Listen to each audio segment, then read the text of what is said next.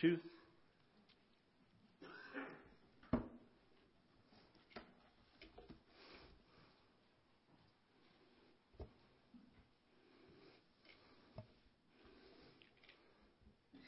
Verse 1 For I would that you knew what great conflict I have for you, and for them at Laodicea, and for as many as have not seen my face in the flesh, that their hearts might be comforted, being knit together in love, unto all the riches of the full assurance of understanding, to the acknowledgement of the mystery of God and of the Father and of Christ, in whom are hid all the treasures of wisdom and knowledge.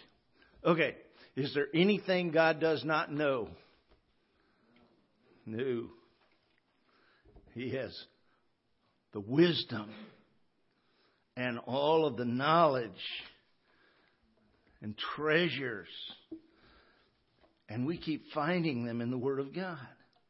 We talked Sunday night about the acknowledgement of the mystery of God and discussed the fact that there were three mysteries that we talked about. A mystery is what? It's something that hadn't been known in the past, but now we know the answer. Okay? We, we've seen the last chapter and we know the answer. And so that's a mystery. Tonight we're going to look at two more mysteries. Number one is the Wait a minute. We looked at two mysteries Sunday night, right? Yeah.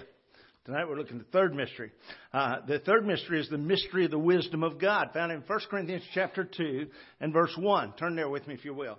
1 Corinthians chapter 2 and verse 1.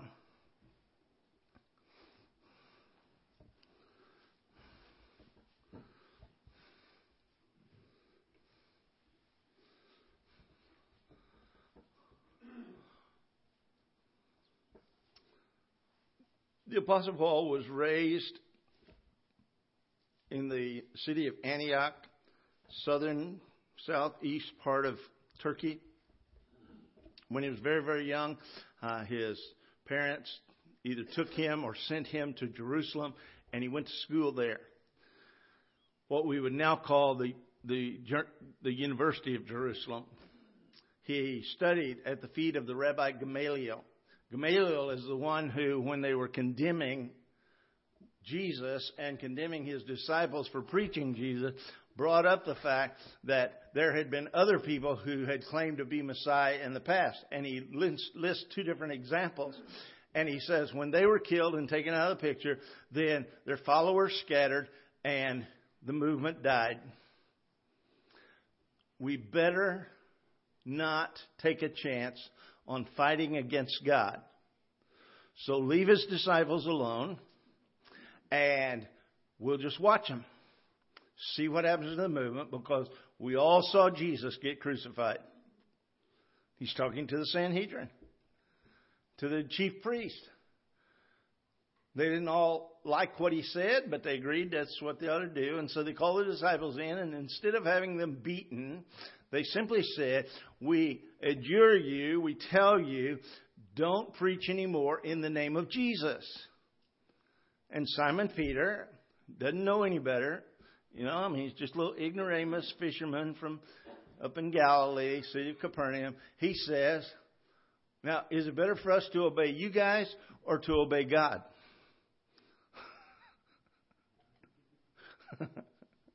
well, that didn't go over real big because they thought they were speaking for God. Uh, no, you'll be God. And uh, Gamaliel is the one who brought up the fact that uh, we, we better leave him alone and just see what happens. I can't wait to get to heaven to see if Gamaliel's there. Anyhow, Paul was one of his students, and Paul was studying either to be a rabbi, a teacher of the law, or a lawyer. They had some of each. He was a brilliant student widely known and trusted.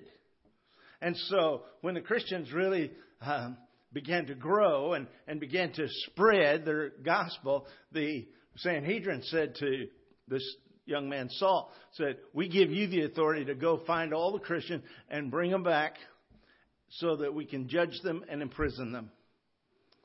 And so Paul's on his way to Damascus after he'd pretty much cleaned out Jerusalem Uh, Paul was probably the one who, or Saul, was probably the one who brought the charges against Stephen. He held the coats of the men who stoned Stephen to death. But Saul was probably the investigator who finally got him to put him on trial. And he's on his way to Damascus, and Jesus appears to him. I mean, just boom, blinds him with his glory and says, Why are you kicking against the pricks? Paul understood what that meant because he'd seen oxen all up and down the Damascus road and guys walking along with little, uh, not little, big ox goads poking the oxen in the back of the leg. And oxen, a lot of times, would, when you get poked, they'd kick against it and they'd just drive it in deeper. And uh, Jesus says, Why are you doing that? And uh, Paul says, Who art thou? And then recognizes, I don't think he knows it's Jesus yet, although he may have. But he recognizes that anybody who can appear to him in this blinding light is somebody with more authority than he has. And so he says, Who art thou, Lord? And at that moment, Jesus reveals himself I'm Jesus of Nazareth. So Jesus got his attention. Paul got saved. Three days later, he got baptized, got his sight back. And now he's gone to Corinth. And he says, or he's writing to Corinth. He's been to, in Corinth, started that church. And, and uh, Corinth's a big trade city. And uh, so Paul writes in uh, 1 Corinthians chapter 2. And I, brethren, when I came to you, came not with excellency of speech or of wisdom, declaring unto you the testimony of God. For I determined not to know anything among you save Jesus Christ and Him crucified. Now, one of the reasons he writes that to them, and one of the reasons that's true in his life, is because he had just come from Athens, Greece. And in Athens, he had seen an altar to the unknown God. And he got up and he said, You guys worship all kinds of gods around here. And, and the God that you don't know who he is, I've come to declare him unto you. And he preached to him Jesus. And he did it with great wisdom and great oratorical skill. And you can find the message in the book of Acts. And so when he, when he finishes, some of them just say, Yeah, right. And they walk away. And others say, That's really interesting. We'd like to hear more about this. But the response was not what Paul hoped it would be. And so he goes to Corinth and he realizes that wisdom and oratorical skill is not what is needed to present the gospel. What's needed to present the gospel? Number one, the gospel. And number two, the power of the Holy Spirit. Okay? Those two things. So he says, I determined not to know anything among you save Jesus Christ and Him crucified. And I was with you in weakness and in fear and in much trembling, and my speech and my preaching was not with enticing words of man's wisdom, but in demonstration of the Spirit and of power. That your faith should not stand in the wisdom of men, but in the power of God. I don't want you all to attend church here because I am able to convince you that what the Bible has to say is true. No. If you're going to be a, part of the congregation, if you're going to be a member of this church, I want you to do it because the power of the Holy Spirit drew you here. And because the power of the Holy Spirit, uh, you, you know that He is in control and it's His Word and, and you, you want to learn more about Him. Said that your faith should not stand in the wisdom of men, but in the power of God. Howbeit, we speak wisdom among them that are perfect, or those that are mature, yet not the wisdom of this world, nor of the princes of this world that come to naught. But we speak the wisdom of God in a mystery, even the hidden wisdom, which God ordained before the world unto our glory, which none of the princes of this world knew. For had they known the wisdom of God in this mystery, they would not have crucified the Lord of glory. But as it is written, I have not seen, nor ear heard, neither have entered into the heart of man the things which God hath prepared for them that love him. But, everybody stops the sentence at the end of that verse. I have not seen nor ear heard, neither have entered into the heart of man the things which God hath prepared for them that love him. But the next verse starts with but. But God hath revealed them unto us by his Spirit. For the Spirit searcheth all things, yea, the deep things of God. For what man knoweth the things of a man, save the Spirit of man which is in him? Even so, the things of God knoweth no man, but the Spirit of God. Now we have received not the Spirit of the world, but the Spirit which is of God, that we might know the things that are freely given to us of God. Which things also we speak, not in the words, words which man's wisdom teacheth, but which the Holy Ghost teacheth, comparing spiritual things with spiritual. For the natural man receiveth not the things of the Spirit of God, for they are foolishness unto him. Neither can he know them because they are spiritually discerned. But he that is spiritual judgeth all things, yet he himself is judged of no man. For who hath known the mind of the Lord that he may instruct him? But we have the mind of Christ. That's what he said in Philippians chapter 2. Let this mind be in you, which was also in Christ Jesus, who being in the form of God, who being God, thought it not robbery or something to be grasped at and held on to, to be equal with God, but made himself a servant, made in the likeness of man, became obedient obedient unto death, even the death of the cross. That doesn't make any sense to the world. You will not find any books written on leadership from a worldly perspective that teaches you to die for your employees. Teaches you to give everything. Not for the company, but for the people. No. They don't view it that way. But God does. In fact, Jesus taught if you're going to be the leader, you need to be the servant of all. If you're going to be chief among them, you must be the servant. That's one of the things I love about this church. We got so many deacons and deaconesses. You say, really? I thought we only had two deacons.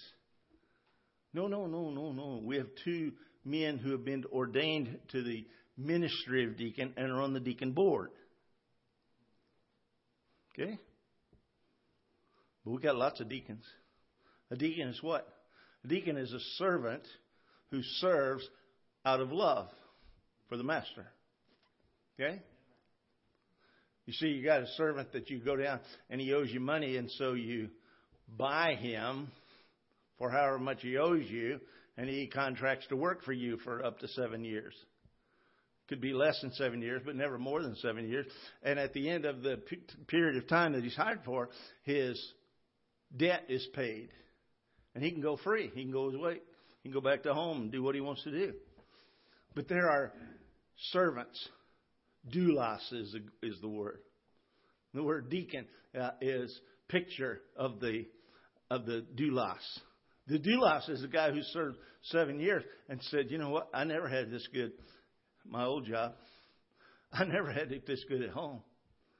If you let me, I'll stay here and I'll work for you the rest of my life. I'll serve you." And the master says, "Well, people think you still owe me money if you keep working for me." And the guy said, "No, no. You take a a punch and poke a hole in my ear at the doorpost. Pretty good sized hole, one that won't seal up again. And uh, then everybody will know I serve you because I love you. And I just want to be close to your family. We have several ladies and several men in this church who serve God for that very reason. And they do it unknown, unseen often. And they do it because they love God. Whoa! The Spirit of Christ, the mind of Christ. So, what's the mystery of God? What I mean, what's the wisdom of God in this mystery? Wow. It's that Jesus would come and die for us. The, the wisdom of God is the mystery of salvation. Because God didn't have to send His Son. God didn't have to allow us to be a part of His family so that we could serve and fellowship with Him and live with Him forever. No. I'll go ahead and tell you, that doesn't make much sense. I mean, for God to allow Noah and his wife and his three sons and their wives to escape the flood and continue this race of sinful people does not make very good sense unless you see it from God's perspective. God loves us. He just loves us. For the life of me, I can't figure out why. That doesn't mean I don't appreciate it. I like it a lot. That's the wisdom of God in a mystery, even a hidden wisdom, which the Lord ordained before the world unto our glory, which none, none of the princes of this world knew, for had they known it, they would not have crucified the Lord of glory. And so while no eye has seen and no ear has heard, no man in his heart has understood the things which God has prepared for them that love him, the Holy Spirit revealed it to us. Revealed it to us in the Word. And that brings us to the next mystery. The next mystery is found in 1 Corinthians chapter 15. So flip back a few pages, or oh, oh, forward, backward, whatever toward the back of the book. A few pages till you get to 1 Corinthians chapter 15. Turn to verse 50. There's 58 verses in this chapter. Turn to verse 50 and let's check it out.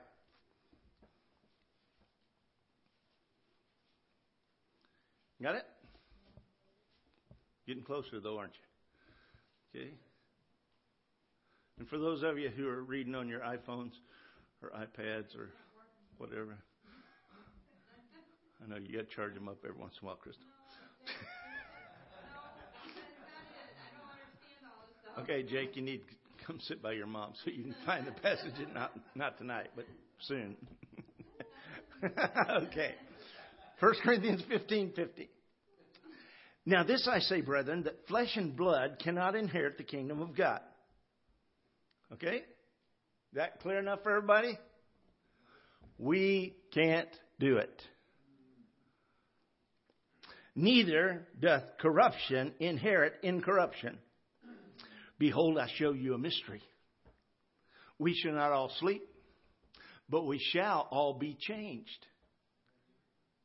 In a moment, in the twinkling of an eye, at the last trump, for the trumpet shall sound, and the dead shall be raised incorruptible, and we shall be changed. For this corruptible must put on incorruption. This mortal must put on immortality.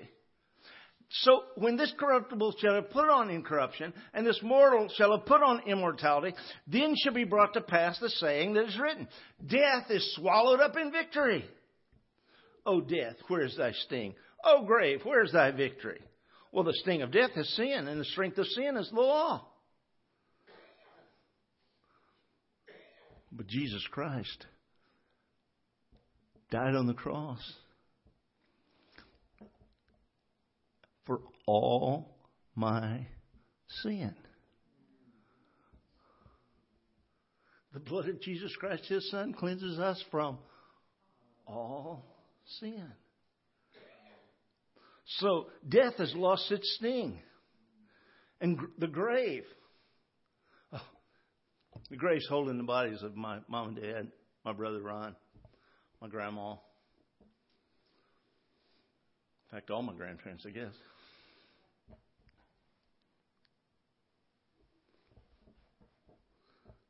But But do you remember that verse back there before?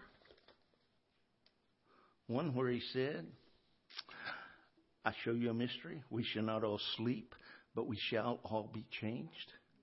He's not talking about the nursery. okay? He's not talking about church nursery because he says, in a moment, in the twinkling of an eye, and at the last trump. For the trumpet shall sound, and the dead shall be raised incorruptible, incorruptible, and we shall be changed. You see, in some nurseries, perhaps they let the kids lay there and fuss and scream until right before the service ends. And when they hear the organ begin to play or the piano begin to play, then they hurry and get all the babies changed right quick at the last trump. But that's not what he's talking about because he said the dead shall be raised incorruptible and we shall be changed. So let's finish up. End of the chapter. Thanks be to God, which giveth us the victory through our Lord Jesus Christ. Therefore, my beloved brethren, now what's the therefore, therefore? In light of the fact that the rapture's coming. That we're going to live with Christ forever. We're going to have immortal, incorruptible bodies. We'll never again know pain. We'll not know sickness. We'll not know death. It's going to be fantastic. Therefore, in light of all that, my beloved brethren, be ye steadfast, unmovable, always abounding in the work of the Lord. For as much as you know that your labor is not in vain in the Lord. No. Everything you do, God makes note of. And if it's done for Him, He, he I, I don't know if He gets excited anymore about it or not, but I kind of think He does. You know? He sits there at the right hand of the throne of God with the angels hovering around saying, Holy, holy, holy. And I think Jesus every once in a while says, Watch this, watch this. One of my kids is going to do this. Watch what my, watch what my, watch what my son does. And the angel says, Whoa. Why did he do that? Jesus said, Because he loves me. Because he loves me. Right, by the way, write that in the book. write that in the book. Because we're going to be judged out of the book. Okay? The mystery of the rapture of the church. You see, Brother Casey, the word rapture never appears in Scripture. You're right about that. But the concept is taught over and over and over again. John 14. In my Father's house are many mansions. If it were not so, I would have told you. I go to prepare, prepare a place for you. And if I go and prepare a place for you, I will come again and receive you unto myself. Because where I am, that's where I want you to be. Yeah, that's a misquote. But you got the picture, right? And then First Thessalonians chapter 4. I would not have you to be ignorant, brethren. There's plenty of those already. I would not have you to be ignorant, brethren, concerning them which are asleep, that you sorrow not, even as others which have no hope. For if we believe that Jesus died and rose again, even so, them also which sleep in Jesus will God bring with him. Well, how's that going to happen? The dead in Christ shall rise first. We, which are alive and remain, shall be caught up together to meet them in the clouds. And so shall we ever be with the Lord. The mystery of the rapture of the church. You say, well, where's the rapture? Where's the word rapture come from if it's not found in Scripture? Well, have you ever been enraptured by something? I mean, anything ever just struck you as absolutely fantastic? I mean, unbelievable? I would hope so.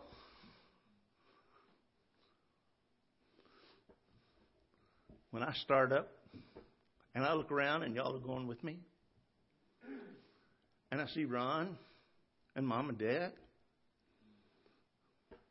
Right after I punch her on one more time. To be totally enraptured. Whoa! Going home with Jesus. That doesn't happen very often, by the way. Not yet, at least. Enoch was walking with Jesus one time. They were talking, walking and talking, and uh, apparently it got pretty late in the day because uh, Enoch said, "Oh my goodness, there's no way I'm going to get home before dark." And uh, Jesus said, "Come on home with me. We got supper." and Enoch was not.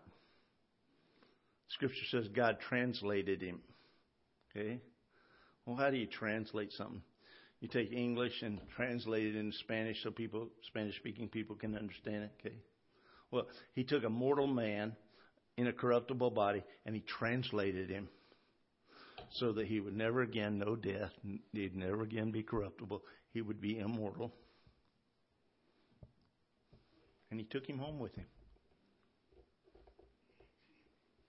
And if you all ever hear Randy Casey got translated, it was not one of my messages translated into a foreign language. It was me. Okay? Watch for me. I'll be there. Let's bow together in prayer. Father, absolutely incredible that you love us. Dear Lord, how can our hearts help but respond to love like that? Dear Lord, I ask you to help our love for you to grow stronger in order that we might seek to please you more and more. And when your Holy Spirit points out something in our life that is disappointing, we'll just we'll reject it and turn away from it immediately. Some of those things have an incredible hold on us. We're addicted. But your love and the power of your Holy Spirit and your word is enough to free us. Thank you for that. We pray all these things in Jesus' name. I love